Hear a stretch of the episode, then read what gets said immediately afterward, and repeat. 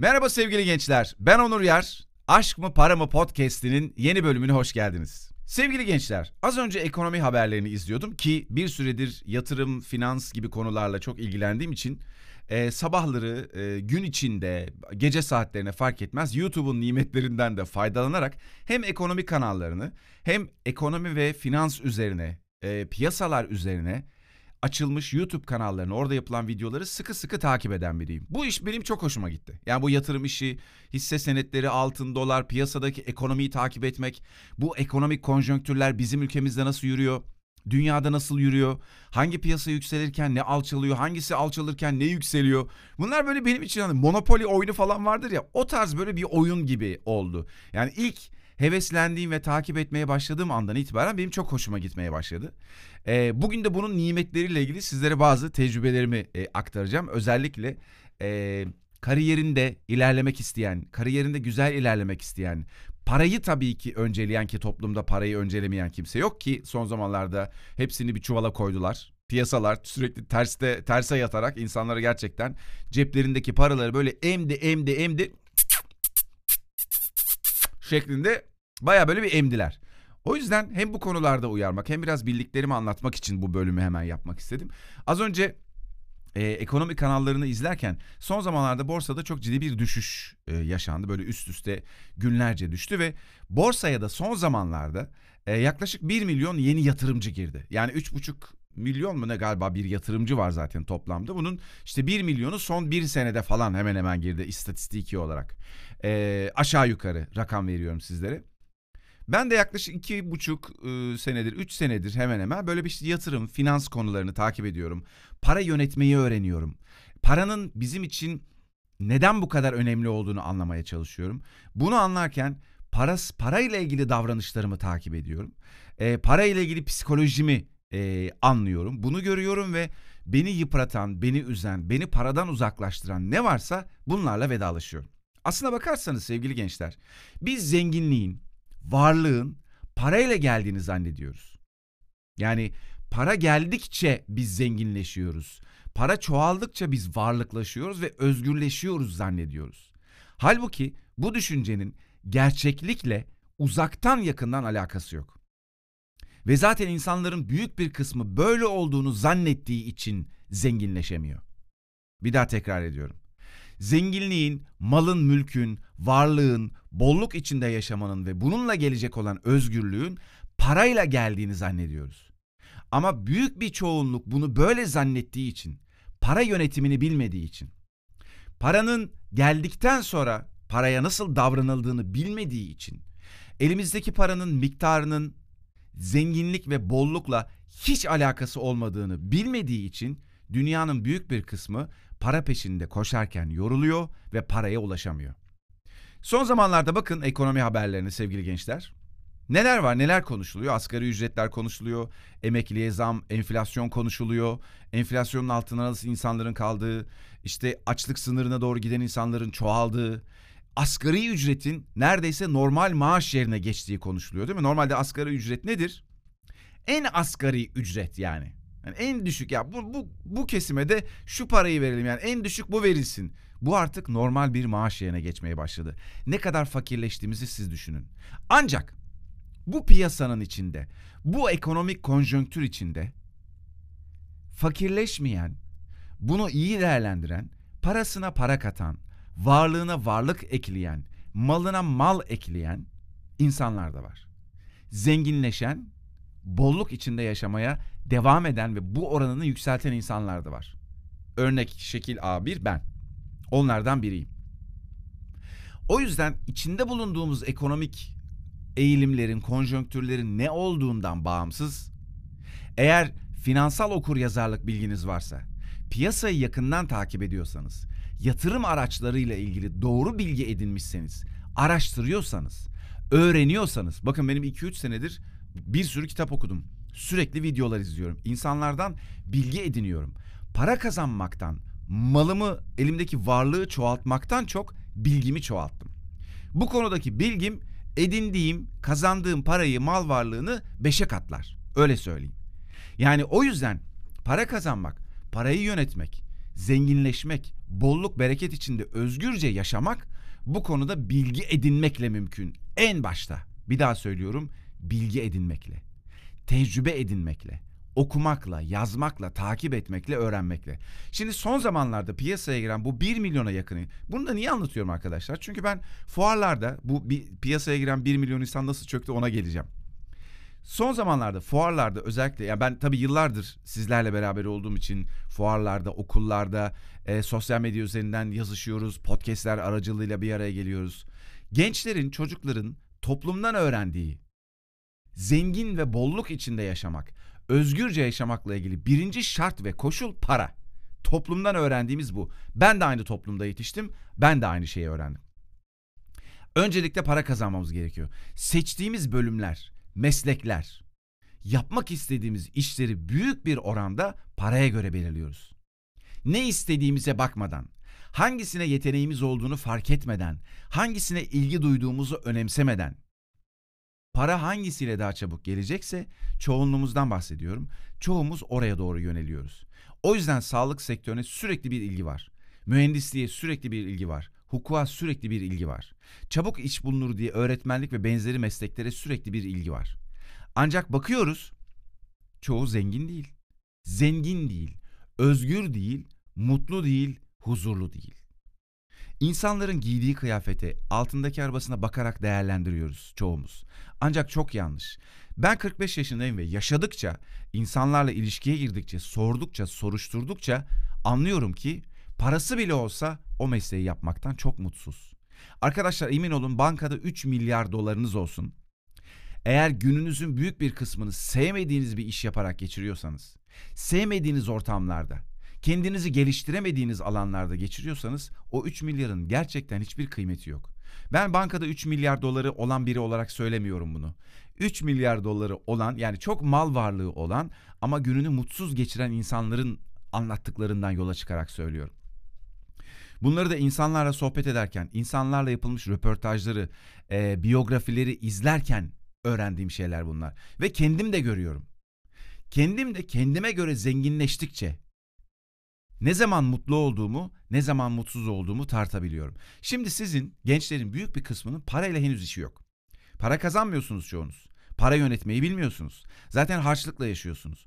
O yüzden daha bunların içine girmeden, piyasaya ve iş şartlarına girmeden parayla ilgili bildiğiniz hemen hemen her şey hurafeden, başkalarının ön yargılarından ve yanlış tecrübelerinden oluşuyor. O yüzden hep söylediğim gibi birebirde de söylediğim gibi burada tekrar ediyorum. Sizin tecrübeniz çok önemli. Sizin ne yaşadığınız, kendi bilginiz çok önemli. Kendi araştırmanız çok önemli. Okulda, eğitim sisteminde ve toplumda çocuklara, gençlere veremediğimiz yani bize verilmeyen en önemli şeylerden biri de araştırıp öğrenmek. Bu konuda inanılmaz eksiyiz sevgili arkadaşlar. O yüzden bugün 1 milyon yeni yatırımcının büyük bir kısmı batık durumda. 1 milyon yatırımcının ciddi bir kısmı krediyle sağdan soldan borç alarak bu işe girdi ve batık durumda. Piyasa cahil olanların ezildiği bir yerdir. Ekonomi, hayat, hayatla ilgili, ekonomiyle ilgili bilgisiz, cahil insanların ezildiği bir yerdir. Bakın tekrar söylüyorum. Ben 2-3 senedir bu işlerin içindeyim. Ondan önce işimde başarılıyım. Gayet yetenekliyim. Ben hep, hep öyleydim. Yani ben bu işleri hep çok severek yaptım kendi işlerimi. Ve yetenekli olduğumu, bu işe ne kadar yatkın olduğumu hep insanlardan duydum. İnsanlardan duyarak büyüdüm ve zamanla da anladım ki evet öyle. Ben bu işi çok zaten yatkınlık ve beceri çok sevmekle de çok ilişkili. Çok seviyorsan o konu o konuda çok şey öğreniyorsun. Ancak benim yaptığım, yapmadığım bir diğer şey de para yönetimiyle ilgili hiçbir şey bilmemekte. Bir diğer özelliğim de. Para yönetimiyle ilgili neden bir şey bilmem gerekiyor? Çünkü yaptığımız işlerin karşılığında para alıyoruz. Ve parayla hayatımızı idame ettiriyoruz. Aylık ödemelerimiz var. Kira ödüyoruz, ne bileyim ev alıyorsak onun işte ödemesi var. Krediyle aldıysak onun ödemesi var. Yani elime bir para geçiyor ve benim o parayı ev sahibine, kredi kartını aldığım bankaya, e, ne bileyim üstüme başıma bir şey alırken mağazaya, yemek alırken restorana, kendimi idare ederken kendime bir para veriyorum. Ve bu parayı nasıl organize edeceğimi eğer bilmiyorsam kötü organize ediyorumdur. Ve ben ne kadar işimde başarılı olursam olayım, para yönetimini kötü yapıyorsam sürekli başa dönüyorum. Ve hayattan soğuyorum. Ve benim gibi milyarlarca insan var dünyada arkadaşlar. Ve biz bu bilgisizlikle yetiştiğimiz için, siz de bu bilgisizlikle yetişiyor olduğunuz için aynı şeyleri siz de yaşayacaksınız.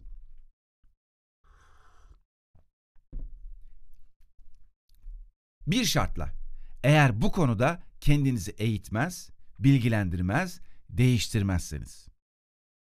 Bu konu hayatımızın en önemli konularından biri arkadaşlar. Şimdi mesela az önce ekonomi haberlerini izliyorum. Bugün borsa çıkışa başladı tekrar. Ama onun öncesinde bir video izledim. Piyasanın hangi oranlarda neye göre düştüğünü, insanların hangi oranda düştükten sonra paniklediğini psikolojik olarak. Bakın bunların hepsinin araştırması yapılmış. Yani piyasa, örnek veriyorum hisse senedi piyasası olur, altın piyasası, döviz piyasası. Yüzde kaç düştüğünde insanlar kendini henüz paniğe sokmuyor, yüzde kaç düştüğünde panik yapmaya başlıyor. Bunların hepsinin bilimsel olarak oranları var. Ve piyasa düştüğü yani o psikolojik olarak elindekini satmaya başlayacağını bildiği için belli oranlarda düşürülüyor. Ve sen oralarda psikolojin sağlamsa, bilgin yerindeyse, ne olduğunu farkındaysan sana hiçbir şey olmuyor. Ama değilsen, o bilmeyen çoğunluktaysan panikle satmaya başlıyorsun. Ya da panikle bir şeyler almaya başlıyorsun. Panikle aldığın, panikle sattığın şeylerin sana hiçbir faydası olmuyor. Çünkü bir kere faydası da olsa sen panikle, panik atakla yaşıyorsun. Kötü ve huzursuz bir psikolojiyle yaşıyorsun. Ve böyle bir psikolojiyle yaşıyor olan bir insanın ne kadar kazandığının hiçbir önemi yok. Biliyorum. Toplumdan, dizilerden, reklamlardan sürekli bu pompalanıyor bizlere. Bakıyorsun dizilere, zengin fakir hikayesi. Reklamlara bakıyorsun, koluna marka bir saat takan adam son model arabaya da biniyor. Cix kıyafet de giyiyor, takım elbisesi de muhteşem, yanında da harika bir hatun var. Bu sürekli bize pompalanan bir şey arkadaşlar. Farkında olun. Bunu fark ediyor olmak çok önemli. 3 liranız da olsa cebinizde, 300 liranız da olsa, 3000 liranız da olsa bunu yönetmeyi öğrenin. Paranın gerçekte ne olduğunu öğrenin. Arkadaşlar para gerçek bir şey değildir bu arada, kağıt para. Kağıt para, bu da ekstra bir bilgi olsun size. Finansal okur yazarlıkla ilgili çok küçük bir şey anlatayım. Ee, bir parmak bal e, şey yapayım e, dudaklarınıza, dilinize. Bunun tadını alıp öğrenmeye başlayın. Para, kağıt para gerçek değildir. Kağıt para altına endeksli basılmış bir şeydir. Altındır insanların gerçek mal varlığı. Altın zamanında sağa sola taşın, taşınmadığı, taşınamadığı için demişler ki ya bu altına karşılık bir bankanotu yazalım. Yani banknot adı oradan geliyor. Demişler ki Onur'un 3 kilo altını var. Kağıda yazmışlar vermişler. Bu daha sonra kağıt paraya dönüşmüş. Yani kağıt para aslında elindeki mal varlığının bir karşılığıdır. Ama boştur. O yüzden kağıt parayla bir yere varılmıyor. O yüzden zenginlerin mal almak, mal biriktirmek refleksi vardır. Gerçek olanın peşinde giderler. Mesela son yıllarda biliyor musunuz merkez bankaları dünyada inanılmaz altın topluyorlar. Çok detaya girmeyeceğim. Bu çok önemli bir şeyin bir sistem değişikliğini hazırlığı diye anlatılıyor. Orası çok önemli değil. Ama altın topluyorlar. Merkez Bankası para basma yetkisine sahip bir kurumdur. Bankalar ortalığı dağıttığı için merkez bankaları kurulmuş zamanında sistem işlesin diye. Arkadaşlar ekonomiyi bilmek, para sistemini bilmek ve öğrenmek sizin hayatınızı değiştirecek. Çok net söylüyorum. Bir an önce finansal okuryazarlık eğitimi almaya başlayın ve hayatınızın az bir kısmı, küçük bir kısmı hiç önemli değil. Çünkü okuldur, derslerdir, belki başka şeyler ilginize çekiyor. Belki sporla, sanatla ilgileniyorsunuz. Ama hayatınızın yüzde üçü, yüzde beşi, yüzde onu fark etmez. Düzenli olarak finansal okur yazarlık öğrenmeye çalışın. Bakın, para az önce söylediğim gibi bizim kariyerimizi, hayatımızı çok belirleyen bir şey. O yüzden paranın ne olduğunu, gerçekte ne olduğunu öğrenmek çok önemli. Biz bir hayal dünyası öğrendik. Bir hayal öğrendik. Altı boş bir şey öğrendik parayla ilgili. Eğer hayatınızı huzurlu ve keyifli yaşamak istiyorsanız, eğer parayla ilgili huzurlu ve keyifli bir ortam kurmak istiyorsanız, geçiminizi rahat sağlamak istiyorsanız, tatillere, oraya buraya, ekonomik durum ne olursa olsun, hangi hükümet başta olursa olsun, siz kendi tezgahınızı doğru düzgün, huzurlu ve keyifli yürütmek istiyorsanız, ekonominin nasıl işlediğini, paranın ne olduğunu, finansal okur yazarlığı, para biriktirmeyi, tasarruf yapmayı, elinizdeki mal varlığını, varlığı çoğaltmayı, e, bunun nasıl yapılacağını öğrenmek Zorundasınız. Bakın zorundasınız. Bugün öğrenirsiniz, yarın öğrenirsiniz, öbür yarın öbür gün acı tecrübeyle öğrenirsiniz. Hiç önemli değil. Bugün tekrar söylüyorum. Cebinizdeki para ne olursa olsun para biriktirebilirsiniz. Yatırım yapabilirsiniz. Mal satın alabilir ve malı bu mal altın olabilir. Ne bileyim bir taş, toprak, bir arazi olabilir. Anlatabiliyor muyum? Bir gümüş parçası olabilir. Hiç önemli değil. Mal dediğim şeyler bunlar. Ben yatırımcı olarak şunu öğrendim. Bugüne kadar okuduğum, öğrendiğim, izlediğim ve gerçekten sürekli öğreniyorum. Çok keyif aldığım için de yapıyorum bunu aynı zamanda. Yani korkuyla değil, bir an önce öğrenmeliyim, paramı kaptırmamalıyım, zenginler benim paramı alıyor. Böyle bir şey değil yani. Ben sadece çok keyif aldığım için bu kadar araştırıyorum. İkincisi de, bu da çok önemli, paramı, yatırımlarımı doğru yönetmek için bunu yapıyorum. Çünkü bende şu var, bir şey yapıyorsam doğru yapmaya çalışıyorum. Ondan verim almaya çalışan biriyim. Ve bu yıllar içinde değişti bendeki bu özellik. Eskiden öyle değildi. Çok dağınıktım. Zamanla değişti.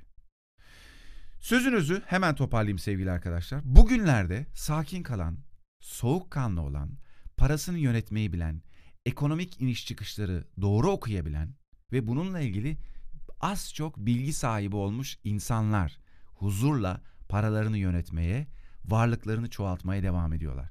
Ben de bir yatırımcı olarak varlığını çoğaltmaya çalışan biriyim. Mesela çok alım satım yapan insanlar vardır. Al sattan para kazanırlar. Daha çok tüccar denir. Böyle insanlar da var. Ama hep şunu görüyorum. Bugüne kadar gördüğüm şey bu. Siz nasıl huzurlu ve iyi hissediyorsanız kendinizi, yatırımlarınızı öyle yapın. Paranızı öyle yönetin. Ben değer biriktirmeyi seven bir insanım. Çoğaltmayı seven bir insanım.